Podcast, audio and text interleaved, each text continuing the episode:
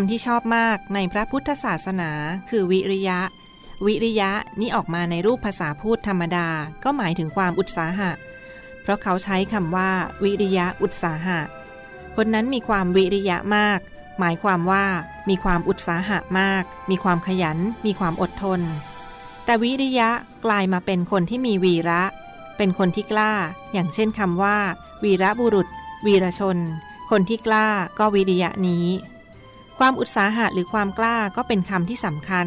ต้องกล้าที่เผชิญตัวเอง กล้าที่จะลบล้างความขี้เกียจเกียจคร้านในตัว ให้หันมาพยายามอุตสาหะ ก็ได้เป็นวิริยะอุตสาหะ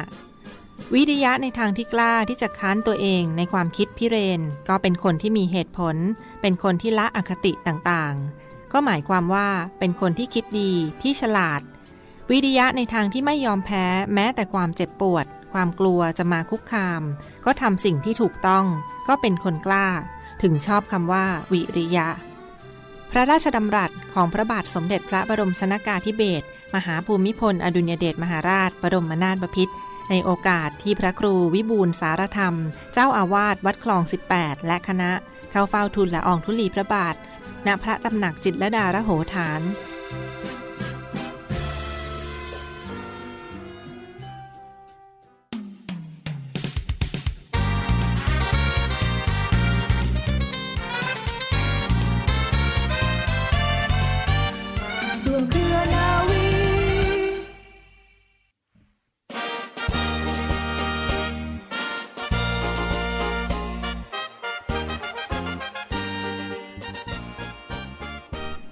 สวัสดีคุณผู้ฟังทุกท่านค่ะ ขอต้อนรับคุณผู้ฟังทุกท่านเข้าสู่รายการร่วมเครือนาวี กับเรื่องราวสาระความรู้และข่าวสารที่นำมาฝากคุณผู้ฟังกันเป็นประจำทุกวันสำหรับเรื่องเล่าชาวเรือในวันนี้ค่ะคุณผู้ฟัง ทางรายการมีเรื่องราวประวัติความเป็นมาที่น่าสนใจ ของพิธีขึ้นระหว่างประจำการเรือ และการเคารพระหว่างเรือต่อเรือมาฝากคุณผู้ฟังกันค่ะ พิธีขึ้นระหว่างประจำการ เป็นพิธีที่แสดงถึงการรับเรือเข้าระหว่างประจำการของทางราชการ โดยกระทรวงกลาโหม หรือกองทัพเรือจะเป็นผู้ลงคำสั่งให้เรือนั้นเข้าระวังประจำการได้ ส่วนพิธีขึ้นระวังประจำการจะกระทำในวันใดนั้นขึ้นอยู่กับความเหมาะสม แต่ส่วนมากแล้วจะตรงกับวันรับมอบเรือ หรืออาจจะภายหลังการรับมอบเรือก็ได้พิธีขึ้นระวังประจำการของราชนาวีไทยนั้นได้กระทำขึ้นมาตั้งแต่เมื่อใด ยังไม่พบหลักฐานที่แน่ชัด แต่ในปีพุทธศักราช 2451 ค่ะ สมัยของพระบาทสมเด็จพระจุลจอมเกล้าเจ้าอยู่หัว ในหลวงรัชกาลที่ 5 กองทัพเรือนั้นได้มีการขึ้นระหว่างประจำการเรือเสือทยานชน เรือตอปิโดที่ 1เรือตอปิโดที่ 2 และเรือตอปิโดที่ 3 เมื่อวันที่ 27 สิงหาคม 2451 โดยในปัจจุบันนั้น ได้กำหนดพิธีขึ้นระหว่างประจำการของราชนาวีไทยเอาไว้ค่ะ โดยมีพิธีการแถว การอ่านคำสั่งกระทรวงกลาโหม หรือกองทัพเรือ และให้ทหารเดินแถวลงประจำเรือ ชักธงหัวท้าย ผู้ประกอบพิธีในประเทศควรเป็นผู้บัญชาการหันเรือ หรือผู้ที่ผู้บัญชาการหันเรือนั้นพิจารณาเห็นสมควร ในต่างประเทศนะคะคนเป็นข้าราชการชั้นผู้ใหญ่ในประเทศนั้นๆ หากเป็นเรื่องที่สั่งสร้างให้คณะกรรมการตรวจจ้าง เป็นผู้เสนอแนะกองทัพเรือ แต่ถ้าเป็นเรือที่ต่างชาติมอบให้นั้นควรเป็นผู้บัญชาการหันเรือพิจารณาเห็นสมควรค่ะ ส่วนกำหนดเวลาในการทำพิธีนั้นไม่ได้กำหนดเลิกยามเอาไว้ เช่นเดียวกันนะคะการเคารพระหว่างเรือต่อเรือค่ะคุณฟังก็ถือเป็นอีกประเพณีและมารยาทอย่างหนึ่งที่เรืออื่นนั้นจะต้องให้ความช่วยเหลือ เรือที่เกิดความเสียหาย หรือในเวลาที่เรือนั้นแล่นผ่านกันค่ะ จะมีการแสดงความเคารพซึ่งกันและกัน เพื่อเป็นการแสดงว่าจะให้ความช่วยเหลือและมีไมตรีจิตต่อกัน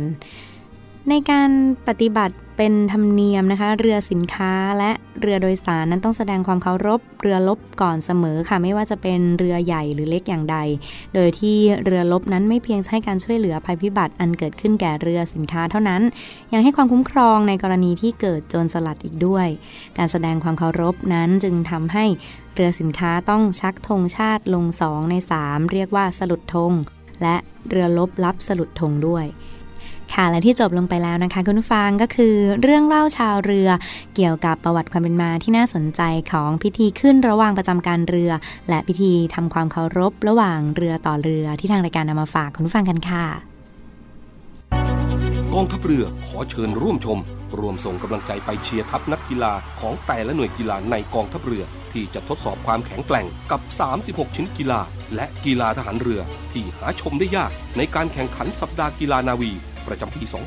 2565 วันที่ 23 ถึง 30 พฤศจิกายน 2565 ณ สนามกีฬาราชนาวีกิโลเมตรที่ 5 อำเภอสถิตจังหวัดชนบุรี วันที่ 23 พฤศจิกายน เวลา 14นาฬิกา30 นาทีพิธีเปิดการแข่งขัน ชมการแสดงต่างๆ ประกอบด้วย เพชรแห่งท้องทะเล การแสดงมินิคอนเสิร์ตจากกองดุริยางทหารเรือ การแสดงศิลปะการต่อสู้ป้องกันตัวมวยชัยยาการแสดงกระโดดร่ม ดิ่งพระสุธา พร้อมกับชมขบวนพาเหรดจาก 8 หน่วยกีฬากองทัพเรือ การแสดงแสงสีเสียง ในการจุดไฟกระถางคบเพลิง อย่าลืม 23-30 พฤศจิกายนนี้ ไปร่วมชมและเชียร์ การแข่งขันกีฬา สัปดาห์กีฬานาวี ประจำปี 2565 ณ สนามกีฬาราชนาวีกิโลเมตรที่ 5 อำเภอสถิตรับฟังและรับชมการถ่ายทอดสดได้ทาง สทร5พัทยา สทร5สัตหีบเฟซบุ๊กเพจกองทัพเรือ และ YouTube Official กองทัพเรือ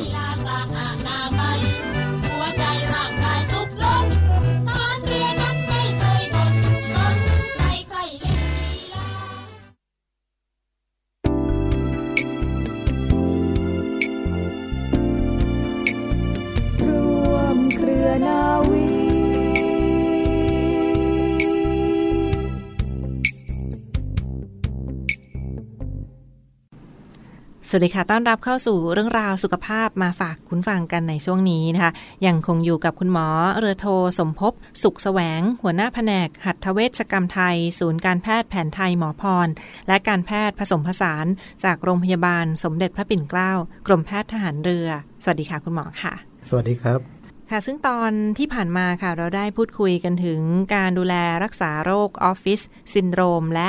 รักษาด้วยวิธีศาสตร์การแพทย์แผนไทย หรือว่าการนวดแบบไทย แพทย์แผนไทยประยุกต์ ที่นำเสนอกันทั้งการนวดของสำนักต่างๆ ทั้งแบบราชสำนัก นวดแบบเฉลยศักดิ์นวดแบบพื้นบ้าน หรือ การรักษาด้วยยาสมุนไพรต่างๆ ที่ผ่านมานะคะ ก็ถือได้ว่าเป็นอีกหนึ่งแนวทางการรักษา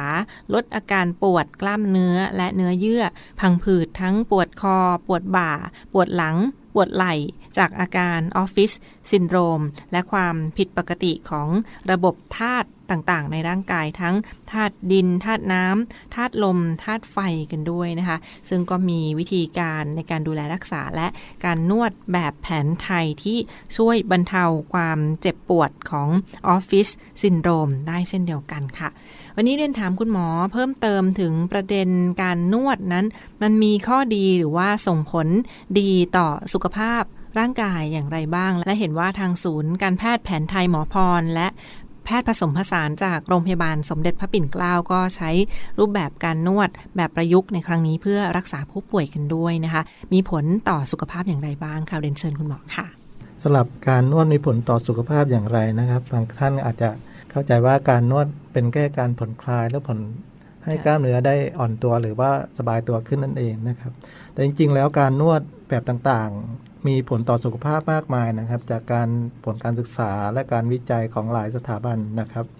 การนวดมีผลครบในทุกๆด้านนะครับ ทั้งการส่งเสริมสุขภาพ การป้องกันโรค การบำบัดและการฟื้นฟูสุขภาพนะครับในด้านการส่งเสริมสุขภาพนะครับการนวดทำให้เกิดการเลือดลมไหลเวียนได้ดีขึ้นนะครับ คล้ายกับการออกกำลังกายนะครับ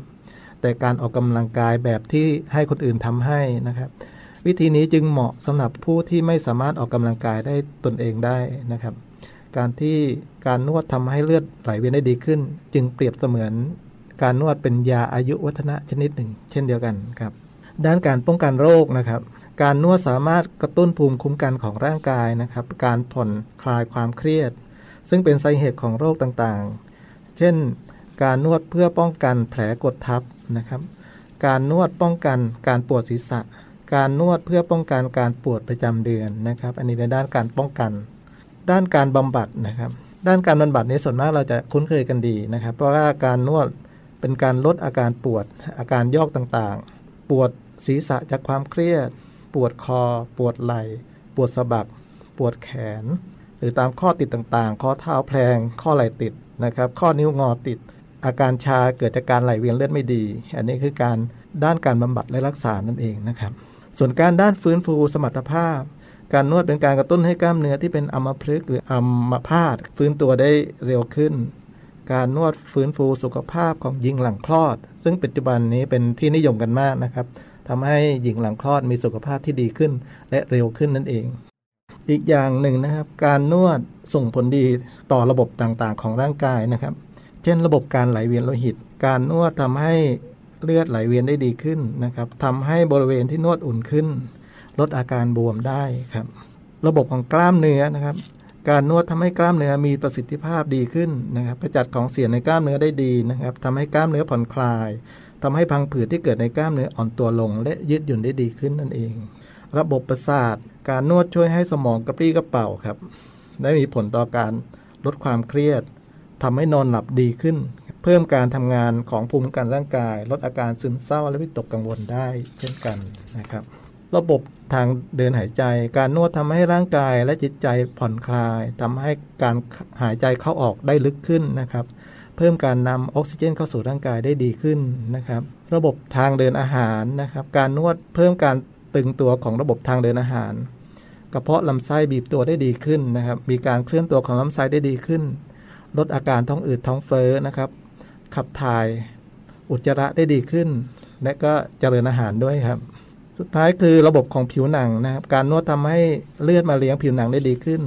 ทำให้ผิวแต่งตึงนะครับทำให้แผลเป็นนะครับอ่อนตัวได้นะครับ เพราะฉะนั้นการนวดก็จะมีผลต่อหลาย ๆ ระบบอย่างที่กล่าวมานะครับสำหรับศูนย์แพทย์แผนไทยหมอพรนะครับ และการแพทย์ผสมผสานโรงพยาบาลสดิตเกล้า ใช้การนวดรักษาโดยวิธีราชสำนักนะครับ โดยการนวดแบบกดจุดสัญญาณ และคลายกล้ามเนื้อโดยการนวดแบบสายเฉลยศักให้ด้วยนะครับ ตามความเหมาะสม และยังมีการประคบด้วยสมุนไพรหลังจากการนวดตามสูตรการรักษา ก็ประคบด้วยสมุนไพรด้วยความร้อนทำให้สมุนไพรนะครับช่วยในการเกิดการผ่อนคลายได้ดีขึ้น ลดอาการปวดอาการบวมอาการอักเสบได้ดีขึ้นนะครับ และลดอาการเกร็งของกล้ามเนื้อ เพิ่มการไหลเวียนของโลหิตทำให้ประสิทธิภาพในการรักษา และระบบต่างๆ ของร่างกายทำงานได้ดีขึ้นครับค่ะนั่นก็เป็นผลกระทบข้อดีของการนวดหรือว่าการนวดแผนไทยและการแพทย์ผสมผสานที่จะช่วยทั้งระบบต่างๆก่อให้เกิดผลดีกับระบบต่างๆ ในร่างกายนะดังที่คุณหมอได้กล่าวไปค่ะ เรียนถามคุณหมอเพิ่มเติมเห็นว่ามีข้อควรระวังในการนวดหรือว่าข้อห้ามในการนวดด้วยนะ มีรายละเอียดอย่างไรหรือไม่ค่ะเดินเชิญค่ะครับ จากการนวดจะมีข้อดีแล้วนะครับ แต่ข้อควรระวังหรือข้อห้ามในการนวดก็มีนะครับ ซึ่งเราจะมีกฎเกณฑ์หรือกติกาที่มีข้อห้ามในการนวดก็คือหนึ่งละห้ามนวดบริเวณที่เป็นมะเร็งนะครับสองผู้ที่มีไข้เกิน 38 องศา เราห้ามนวดนะครับ 3. บริเวณที่มีการอักเสบปวดบวมแดงร้อน 4. ผู้ที่มีภาวะการแข็งตัวของเลือดผิดปกติ 5. กระดูกแตกหักปริร้าวที่ยังไม่หายดีนะครับ แล้วก็ 6. ผู้ที่มีโรคติดเชื้อทางผิวหนังทุกชนิด อันนี้เราเป็นข้อห้ามนวด แต่เรามีข้อควรระวังนวดได้ครับ แต่ต้องระวังนะครับ มีข้อควรระวังก็คือสตรีที่มีคันนะครับโดยเฉพาะปัจจุบันจะมีการนวดสตรีที่มีคันด้วยนะครับ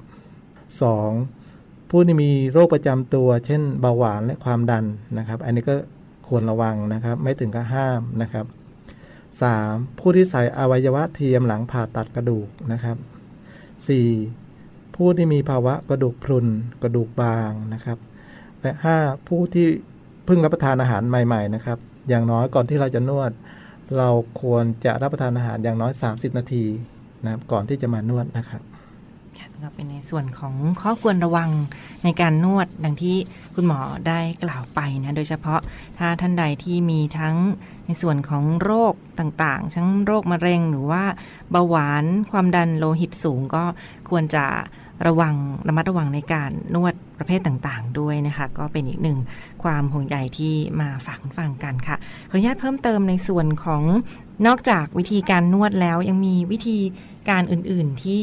จะช่วยในการบรรเทาอาการออฟฟิศซินโดรมเพิ่มเติมหรือไม่อย่างไรครับคุณหมอคะครับ นอกจากวิธีการนวดแล้วนะครับ ทางสูตรการแพทย์แผนไทยหอพรหรือว่าสูตรการแพทย์แผนไทยอื่นๆก็จะมียาสมุนไพรนะครับที่ช่วยเรื่องการบรรเทาอาการปวดกล้ามเนื้อนะครับ หรือคลายกล้ามเนื้อได้นะครับ อย่างเช่น ยาเถาวันเปรียง อันนี้เป็นยาเดี่ยวครับ แต่อาการบรรเทาอาการปวดกล้ามเนื้อได้ดีทีเดียวนะครับ สำหรับยาตำรับที่เราใช้กันเยอะๆ คือตำรับของสหัสธารานะครับตำรับยานี้จะมีรสที่ร้อน แล้วก็กระจายลมในร่างกายนะครับทำให้ธาตุไฟและธาตุน้ำเคลื่อนตัวได้ดียิ่งขึ้นนะครับทำให้การไหลเวียนเลือดก็จะดีและบรรเทาอาการตึงกล้ามเนื้อลดลงนะครับสำหรับศูนย์แพทย์แผนไทยหมอพร เรามีตำรับยาเป็นยาต้มกับยาตำรับเช่นเดียวกันนะครับ เช่นตำรับยาแก้เส้นเอ็นพิการ อาจจะชื่ออาจจะอาจจะน่ากลัวนิดหนึ่งนะครับ แต่ว่าจริง ๆ แล้วก็คือเป็นยาแก้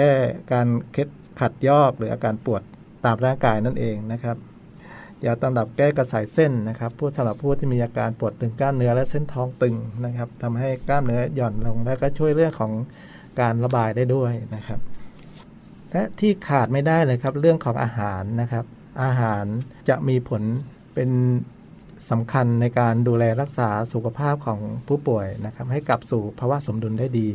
ยิ่งขึ้นทางศูนย์แพทย์แผนไทยหมอพรก็จะแนะนำอาหาร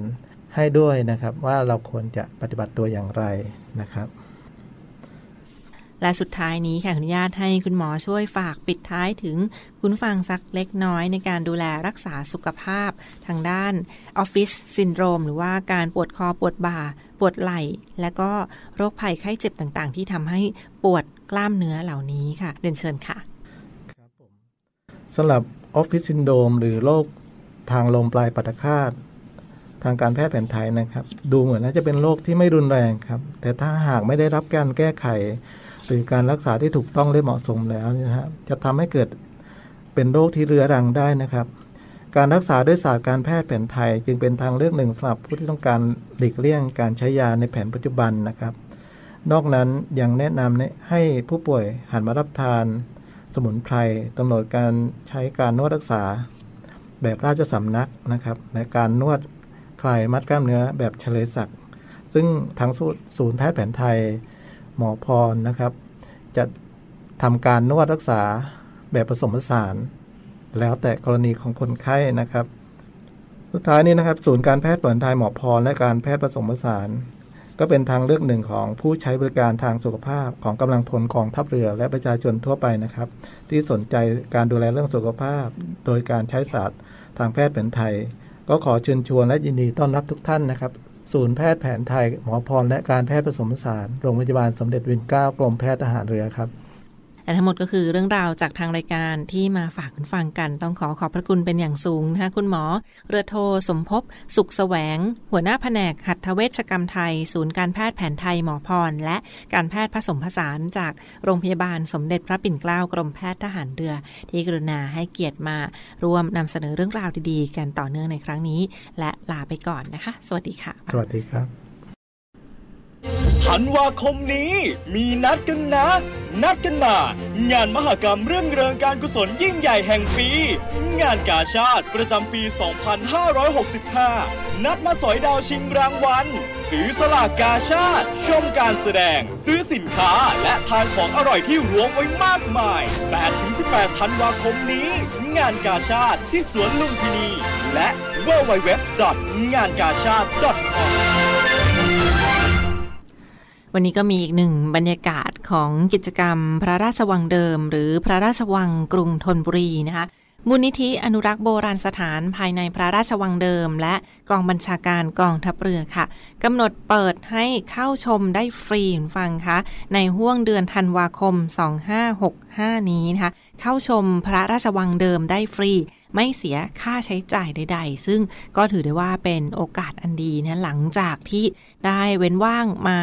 ปีที่ผ่านมาที่มีสถานการณ์โควิด -19 และปีนี้ก็กลับเข้ามาเปิดให้เข้าชมได้ฟรีในช่วงโอกาสสำคัญก็คือวันคล้าย วันสถาปนา การเสด็จ ขึ้นครองราชเป็นพระมหากษัตริย์ แห่งกรุงธนบุรีศรีมหาสมุทรหรือสมเด็จพระเจ้าตากสินมหาราช เนื่องในโอกาส ครั้งนี้ค่ะก็เปิดให้เข้าชมโบราณสถานที่สำคัญ กับพระราชวังเดิมในส่วนของกรุงเทพมหานครค่ะ น้องๆท่านใดที่อยู่ใกล้เคียงในพื้นที่หรือว่าคุณพ่อคุณแม่ผู้ปกครองที่จะ พาบุตรหลานไปท่องเที่ยวใกล้ช่วงเทศกาลปีใหม่แบบนี้คุณฟังคะ ลองแวะมาเที่ยวริมฝั่งแม่น้ำเจ้าพระยา ซึ่งก็เป็นพื้นที่ของพระราชวังเดิม หรือพระราชวังกรุงธนบุรีค่ะ เปิดให้เข้าชมฟรีตั้งแต่ 17 ถึง 28ธันวาคม 2565 นี้นะคะ 17 ถึง 28 ธันวาคม 2565 นี้ เข้าได้ ทั้งช่องทางของด้านหน้ากองบัญชาการกองทัพเรือและด้านข้างของประตู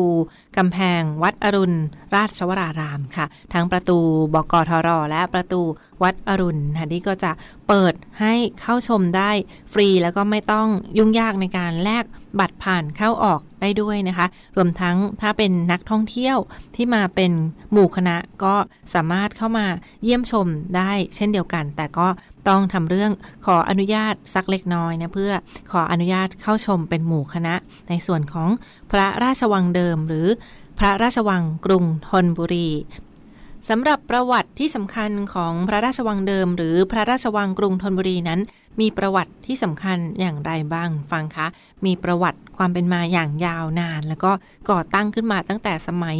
สมเด็จพระเจ้าตากสินมหาราช ซึ่งถือได้ว่าเป็นพระราชวังหลวงในสมเด็จพระเจ้าตากสินมหาราช ตั้งอยู่ข้างริมฝั่งแม่น้ำเจ้าพระยา ภายใต้ความสวยงามและความร่มรื่น แล้วก็บรรยากาศของพระราชวังกรุงธนบุรีสีมหาสมุทรในครั้งนั้น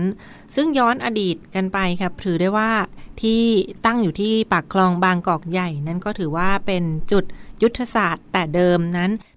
มีป้อมปราการที่มั่นคงนะแล้วก็มองเห็นได้ในระยะไกลรวมทั้งเป็นเส้นทางการเดินเรือในสมัยอดีต ความสำคัญอีกประการหนึ่งคือ พระราชวังเดิมก็ถือว่าเป็นสถานที่พระราชสมภพของพระมหากษัตริย์ไทยหลายพระองค์ด้วยกัน ตั้งแต่สมัยรัชกาลที่ 3 รัชกาลที่ 4 และสมเด็จพระปิ่นเกล้าเจ้าอยู่หัวอีกด้วยนะคะ